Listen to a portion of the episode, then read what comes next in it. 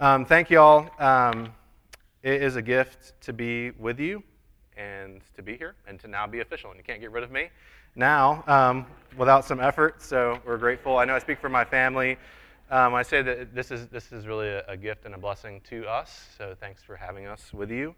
Um, we're going to be in Hebrews chapter 11. It's going to be on the screen. It's also in your handout. Um, and uh, speaking of gifts, uh, everybody's family does gifts on Christmas morning differently. Okay? Some of y'all, you know, like before the adults even get downstairs, everyone has ripped through everything and it's basically over already. Like it's just with a bang and then it was over. Some of you go through this torturous, everyone opens one gift at a time and everyone has to watch them open their gift. Like it's like undressing your gift, you know, in front of everybody. Um, and some people, like in my family growing up, um, I had a single mom, and um, and she worked really hard, and Christmas was a big deal for her. And so she made a she like put stuff on layaway. Y'all remember layaway? Some of you can I get an amen if you remember Kmart layaway? Thank you. Um, do people still lay things away?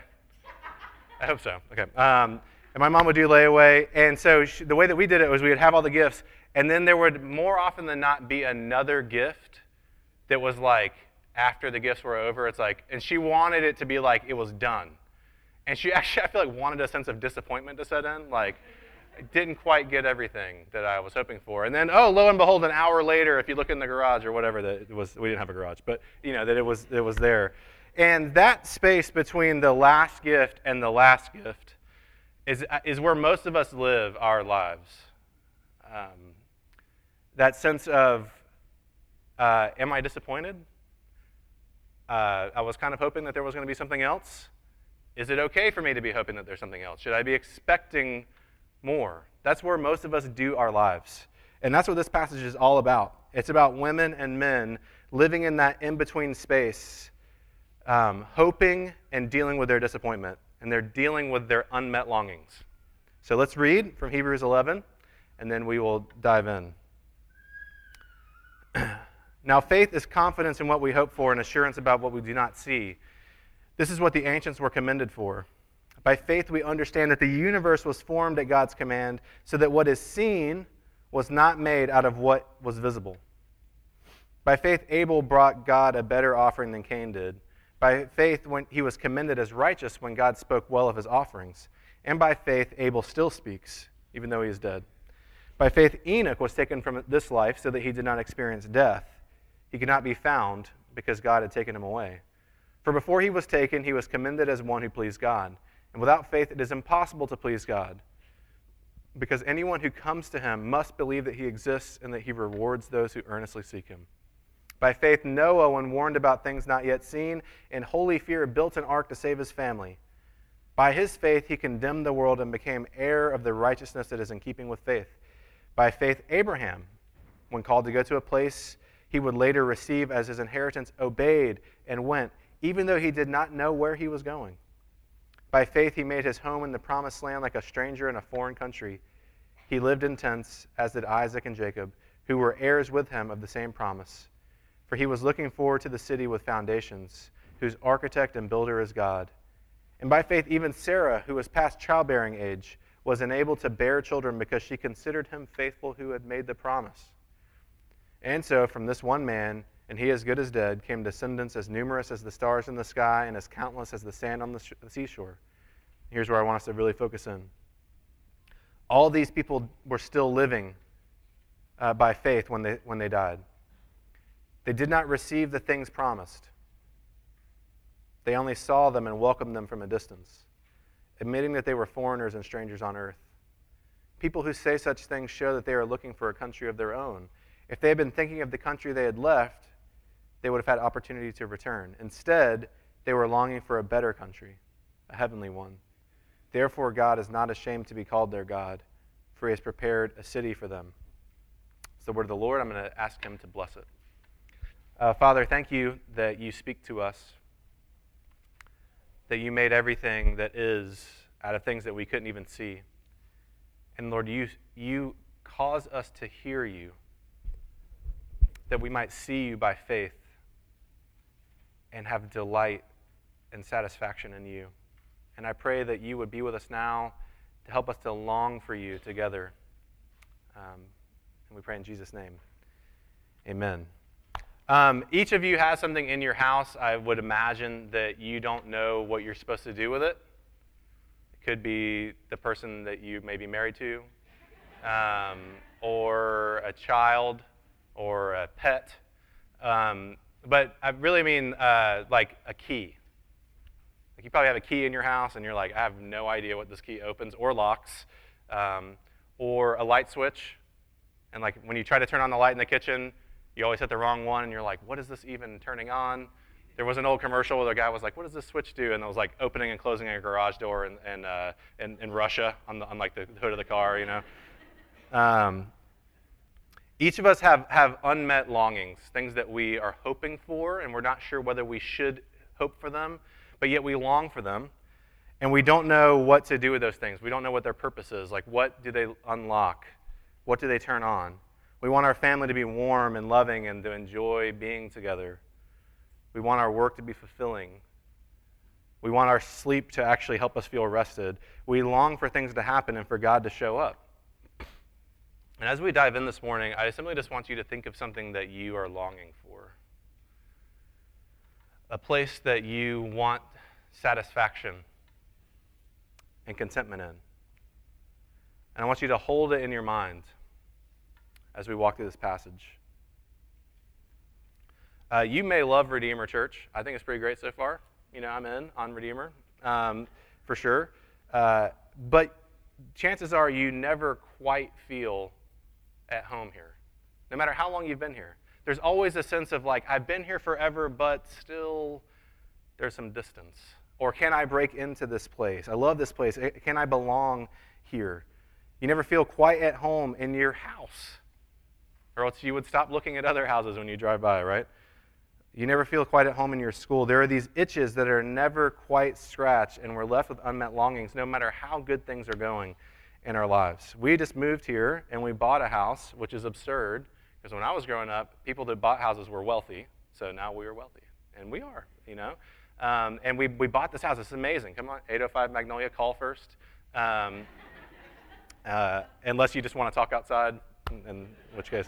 Um, and, and we, we started in this wonderful place. We love Winston-Salem. We're, we're amazed. But our family's unmet longings have been more pronounced than I can remember that there are expectations that we have that aren't met, things that we're hoping for that we're not sure will they happen. And what do you do with these things? Uh, that's, that's where we are this morning. And that's what the people in this passage wrestled with with their lives. So all I really want to look at with you is like what how shouldn't we deal with our unmet longings and how can we? And what we often do with our unmet longings is we either try to do everything or we do nothing. Some of us, when we consider the gap between what we want to happen and what we expect will happen, some of us let our anxiety rule us. We let our anxiety take over and we try to grab control and try to be enough to span the gap, to make sure the relationship works out, to make this vacation actually happy, dang it, you know. Um, it's not going to be like when I was growing up, it's going to be better. And your kids are like, I don't know. Um, right? Uh, we try to have enough strength to get through the thing that, is, that we feel like is besetting us, the, the thing that we're, we're worried that it's not going to work out, we try to be enough to make it happen because we just don't know is it going to work out? And then there are others of us that, of course, know exactly what's going to happen, right? It's not going to work out. Um, I was talking with a guy yesterday, and every time I asked him a question, he gave me this answer. I was like, How long you been living in Burlington? He's like, 15 years too long. And every answer was like, and, and I was like, That's, kind of funny at first, but I'm kind of like, hey, it's okay with me if you don't like living in Burlington. Like I'm, I mean, I, I get it, you know, like I, um, I don't live in Burlington, but it's okay. Like you don't have to self-protect. Like that's what we do. We become so cynical, like, oh, the glass isn't half empty or half full. Your glass is just twice as big as it needs to be. Like, and, and, and we become cynical, and so we actually don't do anything. And a cynic is just an idealist that's been disappointed one too many times, right? Those of us that are really cynical actually really have huge dreams and big longings, but we try to protect ourselves from being hurt and being disappointed by them. And, you know, sometimes things don't work out. That's the reality. We live in a broken world. Um, I think that this was part of what was so powerful to me when I came to faith for the first time in Jesus is a recognition that, yeah, the world is messed up. Things do fall apart. When I got this, uh, this call for this job, it was time I felt to get some big boy clothes, um, like adult clothing that adults wear to work, um, because I've been working with college students and it didn't matter. And I was always more mature than them anyway, so it, who cares?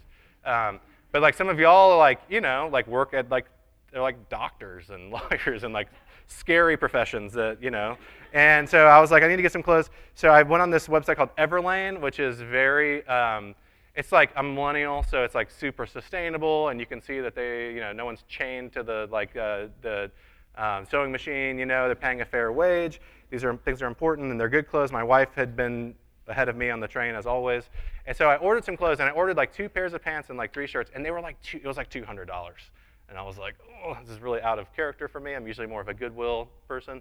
And, um, but I was really nervous. And the, so the first Sunday before we came here and we were introduced, I think this is the, the right day, um, I washed the clothes, because you got to wash them before you wear them, which a tip from my wife. And, um, and I was afraid to put them in the dryer because things go wrong in the dryer.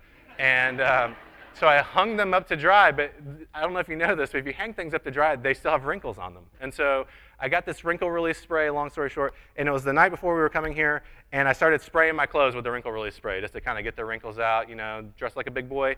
And, um, and then I realized about halfway through that I actually didn't grab the wrinkle release spray, I grabbed the bathroom cleaner with bleach. And um, I had proceeded to like just like go to town on my clothes. And like that story is funny, like if it's not so cringeworthy, you know. Because, like, there's no unbleaching the clothes, right? And, and, and, and some of us are like, that's where you are. You're like, there is no putting the toothpaste back in the tube of what has happened in my life. That, like, I, that I'm disappointed. And the world is broken, and it feels hopelessly uh, unfixable. And in a broken world with an unknown future, Jesus doesn't want you to try and fix everything, to control it tightly and make sure everything works out. Nor does he want you to be cynical and just assume the worst and do nothing to protect yourself from disappointment. He wants us first and foremost to learn to sit with him in our unmet longings, to have the courage to actually sit down with Jesus and say, I didn't think it was going to be like this and I'm disappointed. Is it going to work out? Look at verse 13. All the people that were listed, it says, all these people died when they were still living by faith. They only saw the things promised from it and welcomed them from a distance. And look what it says. And they were admitting that they were foreigners and strangers on the earth.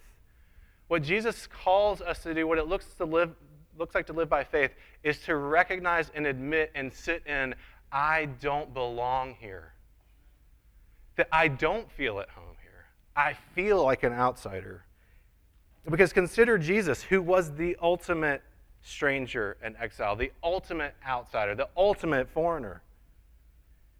He dealt in unmet longings. If you want to know Jesus is all about, Jesus is all about some, uh, some unmet longings and acting in them he, as, as part of the triune God, Father, Son, and Spirit, three persons, one God, this amazing, mysterious thing, lived in this perfect, loving relationship that was robust and warm and beautiful with God the Father and God the Holy Spirit, where he was known completely and did not feel like a stranger. He felt completely at home and was at home and at rest.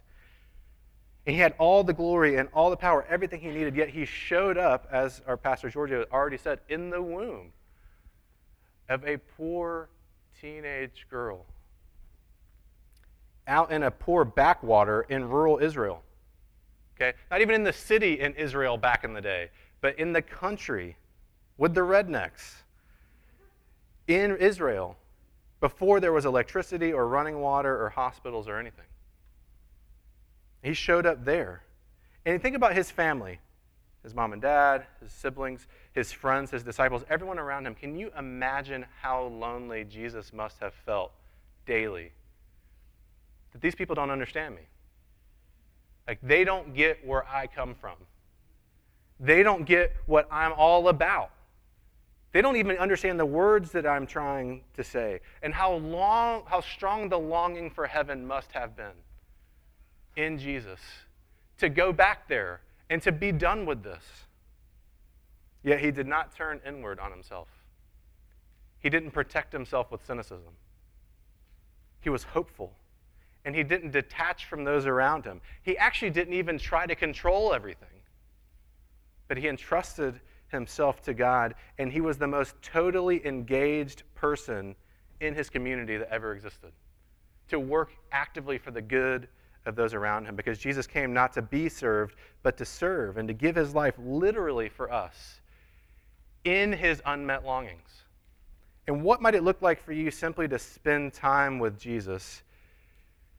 admitting before Him that you just don't feel like you belong here, that you don't feel at home, that what you really want, you're never actually going to find here in this life.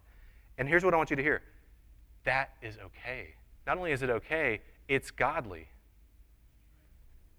Unmet longings are godly. They're beautiful. They're normal. They're where God wants you to be.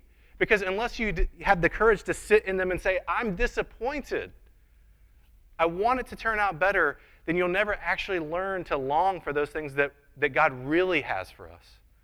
Because the end of the story, like with, with, with the clothes from Everlane, is that I was like, I literally laid down in bed and I was like, who, why even try?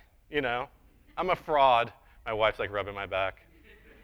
Like, I got real problems, pal. Like, I'm sorry you bleached your clothes. You know, like, um, but very gentle about it. Um, she actually emailed them, and they sent me new clothes, like for free. So go shop for Everlane, and let's pray. Um, they replaced it. They gave me what was new and beautiful that I couldn't unbleach myself. The end of the story is that God makes a new city. Winston-Salem is lovely. We love it. If you've been here for a long time, you should remember to love it. It's a great place to be. But God is making a new city for us, and that place where we go to live with Him is our home, our forever home, the place where we know that we are seen and loved, and that we can belong, and that we can rest. And it's in that place that Jesus wipes away every tear, and death will be no more. Now there shall be mourning, nor crying, nor pain anymore, nor cancer anymore, nor addiction anymore, nor divorce anymore, for the former things have passed away. And that's where any of you who come to Jesus by faith will spend forever delighting in the satisfaction that is God. And it's like the hymn says when you've been there 10,000 years, you don't have any less days to enjoy God in his fullness. And there's a, there's a writer named Dorothy Sayers, and she said that, they, that God has things for us there in that city that are so beautiful and soul satisfying that they will make your happiness now look like trash. That that is what is waiting. The future is absolutely secure in God's hands, and there is nothing that any of us can do to make it happen or not happen or to change the timing. All God is calling us to do is to learn to long for it together, to teach one another how to long for it together. My kids beg, and understandably so because they're kids, for marshmallow cereal. Okay? Because marshmallow cereal, cereal is the bomb. And um, but the thing is, what I've realized in the last four weeks is we've been like, you know what, let's just do marshmallow cereal because it's hard enough, you know, to move. Um, and I'd be like, you got to eat shredded wheat. Um, and but they actually they're not hungry for it. I know because every morning I dump out entire bowls and I'm like, so that angry dad, like, oh, it's waste. I, I just see like money going down the garbage disposal. Un- uneaten bowls of cereal because they're not hungry for it. They just see the box and the box looks amazing you know? It's like, the, it's like craft beer, you know, for like adults, you know? Uh, it's like the bottle looks amazing, and then when you drink it, you're just like, meh. Tastes kind of weird, you know? Um, tastes kind of unna- unnatural. Um, they want it, they think they're hungry for it, but they're not actually hungry for it. And maybe a lot of what you're hungry for, you're not actually hungry for. Maybe it's just the box. And so the call for us is to take the time to sit in it. and to go for a walk in, in God's presence and say, Lord, I think I want this. Show me. To visit hurting people. Part of the reason I think why God tells us to, uh, to love the poor and spend time with the poor is because when we're with the poor, then we learn how to actually hunger for the things that we actually need to eat. And if we sit with Jesus in our unmet longings, he will teach us how to trust him enough to try. He will teach us, if we sit there with him, how to trust him enough to try, even though we don't know how things are going to work out. If you look at the people in this passage, the people that the writer to the Hebrews lists here are people that live with the most unseen in their life, the most that was out of their control, the most that they couldn't imagine, and yet they were totally active. Noah is to do with the ark, okay? By the way, when you come for a, a special welcome and blessing to you if you're here and this whole situation is super weird. Church is weird, okay? If you've been here long enough, you forget the church is weird. For example, children's nurseries in all churches, it seems like, are full of Noah's Ark situation. It's like, and this is a story, children, of eight people that lived and everybody else died, you know? Um, go to sleep, you know. Um, because, I mean, nobody, it wasn't raining. No one thought there was going to be a flood. Like Noah starts building, starts building a, an ark with absolutely no meteorological evidence that what God said is actually going to happen. So he looks like a fool, right? Abraham left the comfort and wealth of his homeland to go somewhere he didn't even know where it was or what it was like. And he was wealthy. He had a lot. He was worshiping the moon and doing great. And when he died, all he owned in that promised land was a burial plot where his bones went. And he lived in a tent his entire life. And the reason why is because verse 10 says he was looking forward to a better city. He could go there because he knew there was a place for him. And then his wife, Sarah, she believed God would give her a child, even though she was, number one, barren, and number two, 90 years old.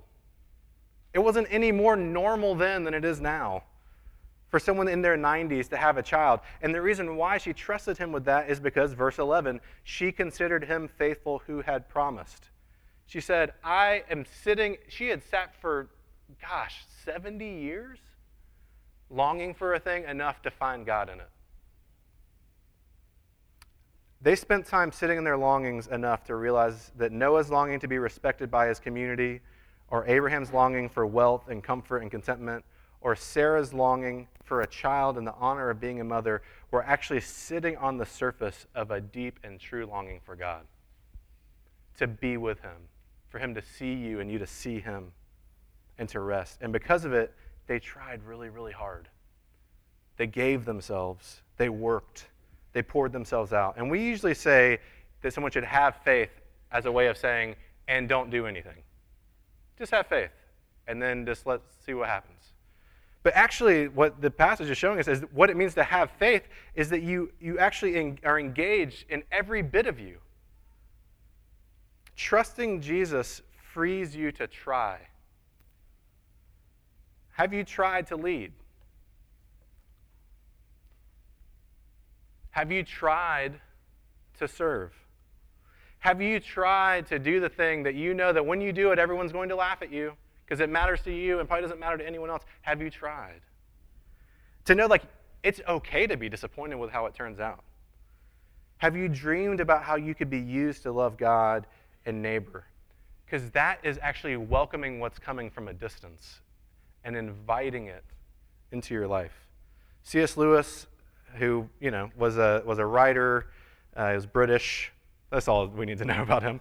Um, he is no longer living. Um, he uh, he, great writer uh, in the middle of the 20th century.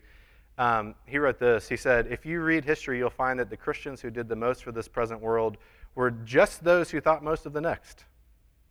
It is since Christians have largely ceased to think of the other world that they have become so ineffective. Aim at heaven and you will get earth thrown in.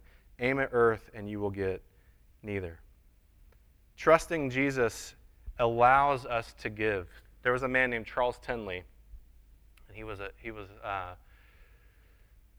he was um, born uh, in the late 19th century, and his, uh, his African American man, his um, father was a slave, his mother was free. So he was legally uh, a freeman. And he um, was involved and loved, loved Jesus, loved the church, and actually worked as the janitor in a church in Philadelphia. And uh, it was an unpaid job, and he was really just subsisting and um, working hard. And he, over time, felt this call that God should, that he wanted to be part of the ministry, and God was equipping him for that. And so he started going to the local synagogue down the street to learn Hebrew. And he sent off for correspondence classes and worked at night to learn Greek and to learn systematic theology. And over time, went into ministry and actually became the pastor of the church where he was the janitor. And that church, it's, it's known today in Philadelphia as Tindley's Temple, grew during his time there to a church of over 10,000 people. And it was a beautiful, diverse, multi ethnic um, church in Philadelphia in a time where that wasn't just like a thing that happens, kind of like our time.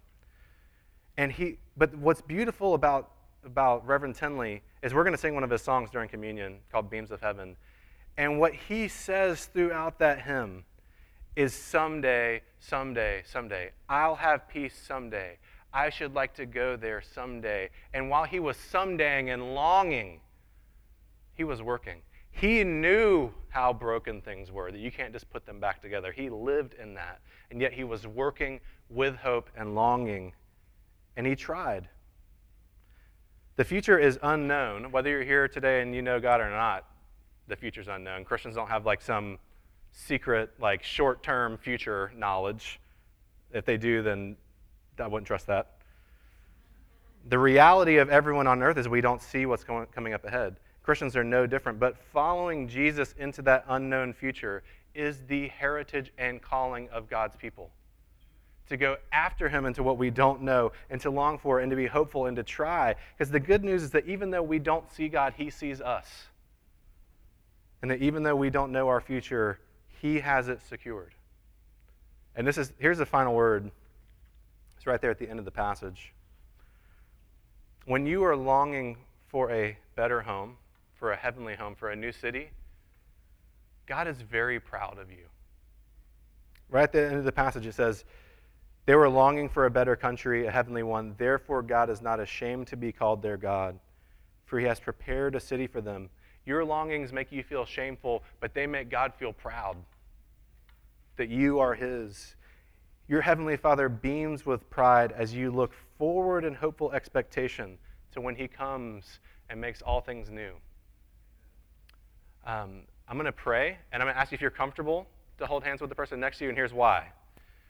We need each other to help each other long for what's coming. And so as we pray and you feel that the hand of the person next to you, I want you to see that as a, as a promise to them that you will help them long for that day. Let's pray.